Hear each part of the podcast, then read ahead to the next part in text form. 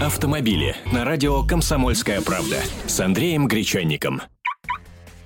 День добрый, это радио «Комсомольская правда», программа «Автомобили». В этой студии автообозреватель Андрей Гречаник. Андрей, день добрый. Добрый день. Ну, депутаты вновь порадовали автолюбителей, предложив конфисковывать автомобили за пьяную езду. Все верно. На самом деле, около года назад уже отклонило правительство, вернее, свою негативную рецензию на подобного рода законопроект. Выдало, якобы он противоречит Конституции. В чем суть предложения депутата от ЛДПР, кстати? Сергей Иванов. Да. В том, что у человека, который повторно уселся за руль в пьяном виде, то есть его уже ловили за это и наказывали, либо повторно повторно передал управление заведомо пьяному лицу авто, э, автомобилист, отбирать у него, естественно, права, выписывать ему штраф, но кроме этого еще и конфисковывать автомобиль. И в том случае, если человека поймали в пьяном виде, и он не имел водительского удостоверения, то есть вообще это не водитель, он случайно за рулем просто оказался, еще и пьяный, э, то же самое, машину конфисковывать. Э, в этом заключается суть предложения. Он считает, что, э, с одной стороны, это и увеличит санкции за такое грубое нарушение правил дорожного движения, и, с другой стороны, станет препятствием для его повторения. Ну, то есть, как бы машины не будет, э, на чем же еще ездить в пьяном виде.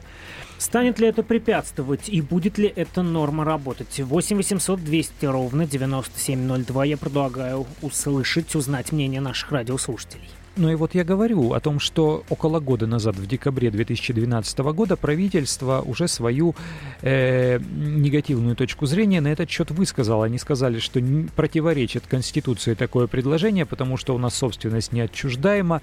Э, Частная но... собственность. Да, да, машина. Да. Но вот в чем дело. Э, Профильный комитет Госдумы э, о, по конституционному законодательству и госстроительству считает, что концепция законопроекта нуждается в дополнительном обсуждении. То есть они не поставили крест, они не отмахнулись, они сказали, что она нуждается в дополнительном обсуждении.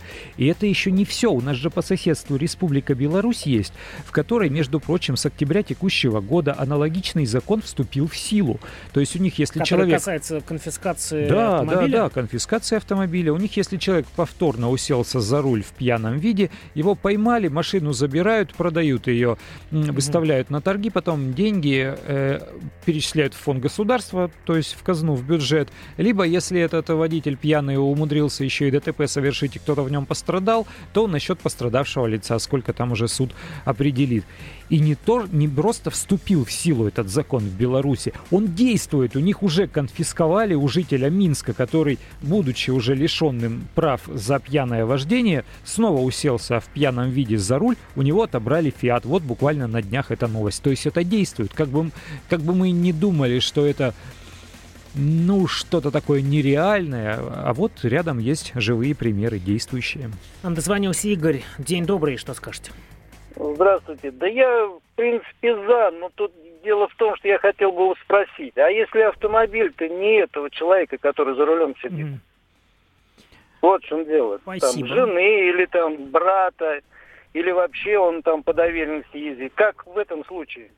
Спасибо. Вопрос в точку, мне кажется. А вот в соседней Беларуси считают, что все равно, твой это автомобиль или это автомобиль другого лица, которое доверило тебе управление, все равно конфискуют. Mm-hmm. И у нас то же самое не так давно приравняли э, степень ответственности для автомобилистов, которые передают э, право управления э, пьяному водителю, потому что, ну, это то же самое, примерно то же самое. То есть он владеет автомобилем, и он доверил его пьяному лицу. То есть ту же самую угрозу представляет его автомобиль в этом случае.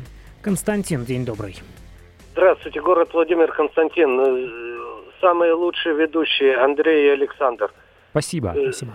Да. Значит, мое мнение какое? Не со второго раза, а с первого раза. Господа, давайте так, давайте пожестче. У нас во Владимире, вчера я еду, я за рулем тоже езжу, как и вы. О, еду, фары... галогены, ГАИ беззубые, не останавливает, ничего, все ослепляет, пьяные ездят, вы понимаете, надо каждый день операции эти делать и с первого раза продавать машины и лишать на всю оставшуюся жизнь права. Спасибо, Константин. А, то есть, на самом деле, если посмотреть статистику, а она страшна, у нас в прошлом году почти двадцать восемь тысяч человек погибло на дорогах в результате ДТП. Ну, не то, это не все они, конечно же, связаны с а, пьяными за рулем, но тем не менее. А, статистика подтверждает необходимость самых жестких мер по отношению к, за, ну, по отношению к пьяным водителям. С другой стороны, нужно понимать, что человек, который ездит в пьяном виде, для которого это привычка, то есть он не первый раз оказался, он, да плевать он хотел на законы, и то, что у него конфискуют автомобиль, он обозлится еще сильнее и усядется в какой-нибудь другой автомобиль, чужой автомобиль, возьмет у кого-нибудь из родственников, он же не будет говорить, что пьяный будет ездить, он возьмет машину, потом напьется и снова за рулем окажется. То есть это не будет... Э- той самой мерой, которая лишит его права управления напрочь, которая прям вот жесткий запрет на его появление за рулем окажет. Это всего лишь будет лишение данного конкретного автомобиля. В конце концов, еще один купит. Юрий, день добрый. Добрый день. Я, конечно, поддерживаю эту инициативу, только я хотел бы уточнить, а с, какого, с какой нормы это будет лишать? Если там человек на одну десятую процента промилле превысил, его сразу лишают. Или он там в стельку пьяный. То есть если чуть-чуть привьяный, но еще более-менее в вменяемом состоянии, он еще не представляет такую опасность, как пьяный абсолютно. Спасибо. А у нас нет никаких норм. У нас есть либо употреблявшие алкогольные напитки, либо не употреблявшие. Не употреблявшие — это значит ноль целых шестнадцать сотых. Все, что больше этой погрешности, значит употреблявший, значит пьяный. Никаких степеней иных у нас не существует, и этот законопроект тоже не предполагает их введения. Ну что ж, напомним, документ, который внесен депутатом от ЛДПР Сергеем Ивановым, предлагает наказывать водителя, не имеющего водительских прав и севшего за руль пьяным, либо административным арестом до пятнадцати суток, либо штрафом с конфискацией автомобиля. Конфискация машины предусмотрена и в том случае, если водители не первый раз штрафуют за пьяную езду или передачу управления автомобилем лицу, находящемуся под действием спиртного. То есть э, в первый раз, если поймают, то, скорее всего, конфисковывать автомобиль не будут, я так понимаю. Ну да, первый раз это штраф тридцать тысяч рублей и лишение права управления на срок три... Ой, до двух лет. А, еще один звонок. Борис, здравствуйте. Здравствуйте. Ну, я с этим делом в корне не согласен. Объясню, почему. Вот я, допустим, выдал доверенность на право автомобиля своему сыну.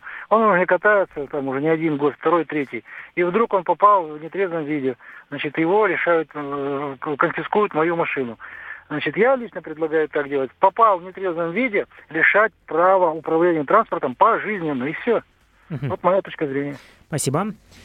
Андрей, Андрей Гречаник, автообозреватель «Комсомольской правды» в этой студии. Еще один звонок к другим темам. Юрий, добрый день. Вы меня? Да, да вы, мы, мы вас. Здравствуйте. Ну, в принципе, вот с предыдущим я могу отчасти согласиться, но с другой стороны, тут сын за отца ответчик. Кому даешь право управления? Сыну? Сын, смотри. Пьяным сядешь, меня право это лишат э, владения автомобилем. Тут другое дело. Допустим, наемный водитель, который работает на предприятии. Вот он прошел медосмотр водительский. Я сам водитель. А потом где-то там вышел на линию, да и употребил. Ага. Ну, не у предприятия же отбирать автомобиль. Тут как бы надо немножко уточнить вот эти нормы. А я еще, собственно, почему звоню? Бывают, нет, ну о пьянстве за рулем, это я сам профессиональный водитель, и все, пьяный за рулем это преступник. Но тут бывают немножко и другие нюансы. Вот, например, я поехал, был у меня такой случай. Поехал, можно кратко, да. Поехал я с другом, э, в общем, там на отдых, на дело, э, прав с собой не взял. И у меня доверенности на его машину нет. И, и что я же? Не вписан я в его э, этот, полис, э, ОСАГО. полис да, ОСАГО. Вот. У меня друг повредил ногу. Ну что делать? Он не может за рулем сидеть, он не может на тормоз давить, на газ давить. Я сам сел за руль, останавливает гаишник, права есть, нету прав. У меня права дома. Спасибо. Ну, бывает и такое. Мне кажется, это уже тема отдельной истории. У нас остается минуты. Еще пару новостей. Не могу не, не узнать мнение Андрея Гречаника. Законопроект депутата Единоросса предлагает максимальную скидку в двадцать пять процентов. Речь идет о налоге на доходы для тех, кто не нарушает правила дорожных движений в течение трех лет. Но, правда, эксперты идеи, к, к этой идее относятся довольно скептически. Что думает Андрей Гречаник? Уже отклонили, насколько я знаю, эту идею. Но в прошлом в мой, году отклонили. С моей, с моей точки зрения, э, это должно быть в, в поле регулирования э, страхового бизнеса. То есть за безаварийную езду, безусловно, нужно поощрять. Но поощрять снижением стоимости полиса обязательного автострахования или, или полиса КАСКО. Безусловно, такие водители нам нужны. Им нужно помогать. Вот когда в Государственной Думе окажутся такие депутаты в комитете по транспорту, как Андрей Гречаник? Это вопрос, который я себе часто задаю, когда слушаю программу «Автомобили». Спасибо большое Андрею Гречанику, автообозревателю «Комсомольской правды». Через несколько минут программа «Россия-Сочи». Разогрев, не переключайтесь. «Автомобили» с Андреем Гречаником.